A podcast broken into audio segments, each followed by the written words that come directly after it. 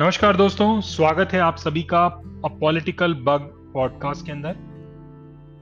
आज के एपिसोड में हम चर्चा करेंगे इमरजेंसी के ऊपर, जो कि इंदिरा गांधी ने लगाई थी। मैं आप लोगों के सामने लेकर के आ रहा हूँ मनीष सिंह जी का एक और सुंदर लेखन, जिसमें उन्होंने इमरजेंसी की घटनाओं के ऊपर भ्रांतियाँ और तथ्य हमारे सामने प्रस्तुत किए हैं बहुत ही सुंदर तरीके से। तो चलिए शुरू करते हैं। राहुल की दादी राहुल का चाचा, राहुल की इमरजेंसी, भ्रांतियाँ और तथ्य। इमरजेंसी का दौर कुछ प्रतीकों के गिर्द सिमटा हुआ है।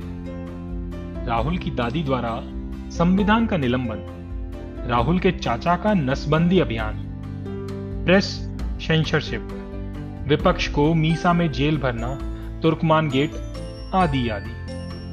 इनमें से कोई भी बात असत्य नहीं, पर क्रिया प्रतिक्रिया की थ्योरी से हज़ारों हत्याओं, बलात्कार और दंगों को जस्टिफाई करने वाले दौर में इमरजेंसी की क्रिया प्रतिक्रिया को समझना भी तो बनता है। तो राहुल की दादी जब पीएम बनी, वह दौर हिंदुस्तान का सबसे टर्बुलेंट पीरियड था।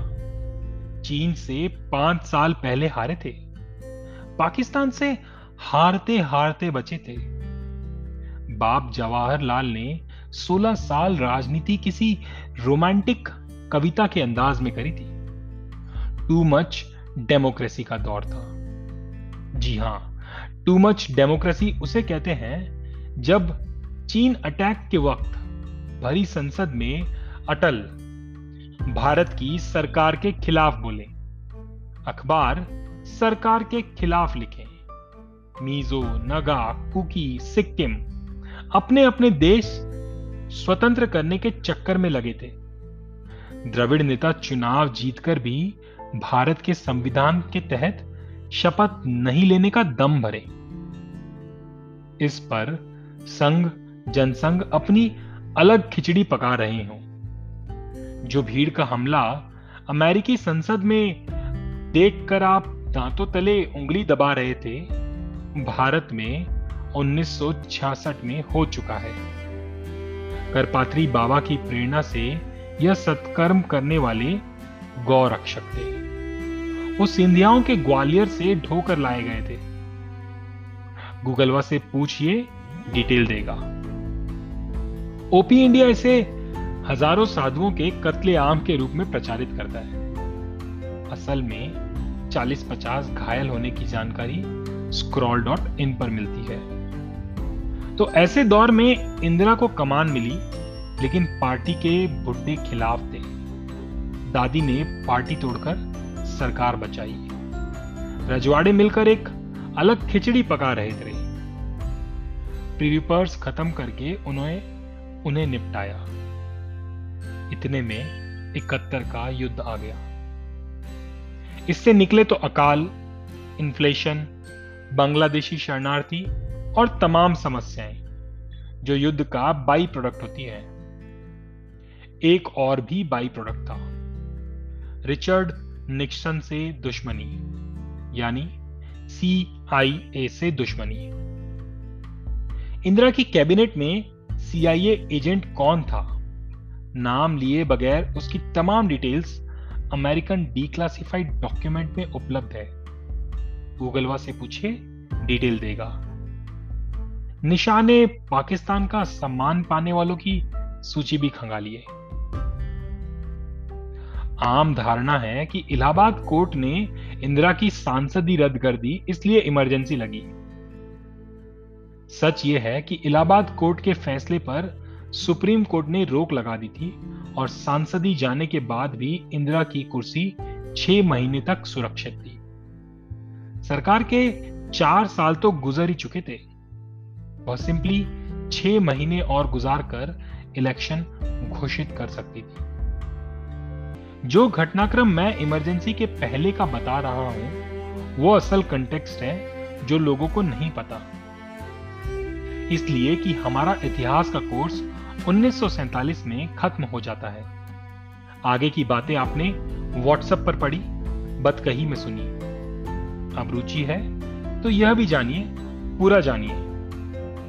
तो जानिए कि इकहत्तर के युद्ध के इकोनॉमी पर पड़े दुष्प्रभावों से जनता त्रस्त थी। खस्ता इकोनॉमी के बीच जेपी सरकार के मिसमैनेजमेंट के खिलाफ संपूर्ण क्रांति कर रहे थे।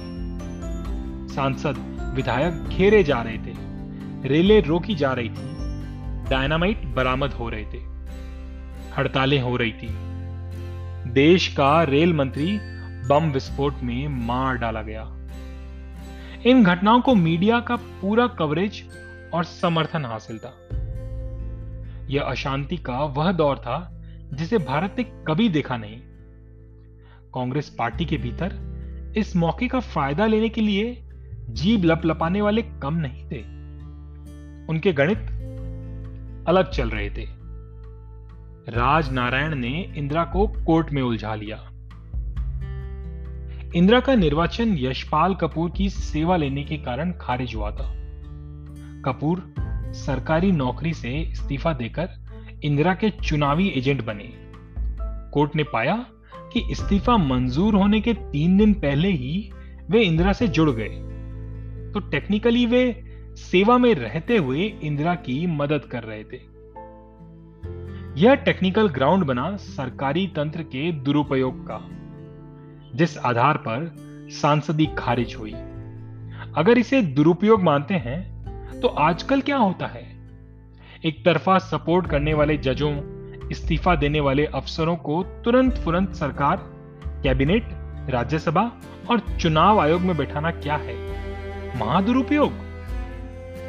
अगर पढ़े लिखे हैं तो यह बताइए कि कोई हाईकोर्ट का जज किसी के निर्वाचन को खारिज करते हुए क्या यह भी अपने फैसले में आदेश दे सकता है कि उसकी पॉलिटिकल पार्टी पंद्रह दिन में अपना नेता बदले?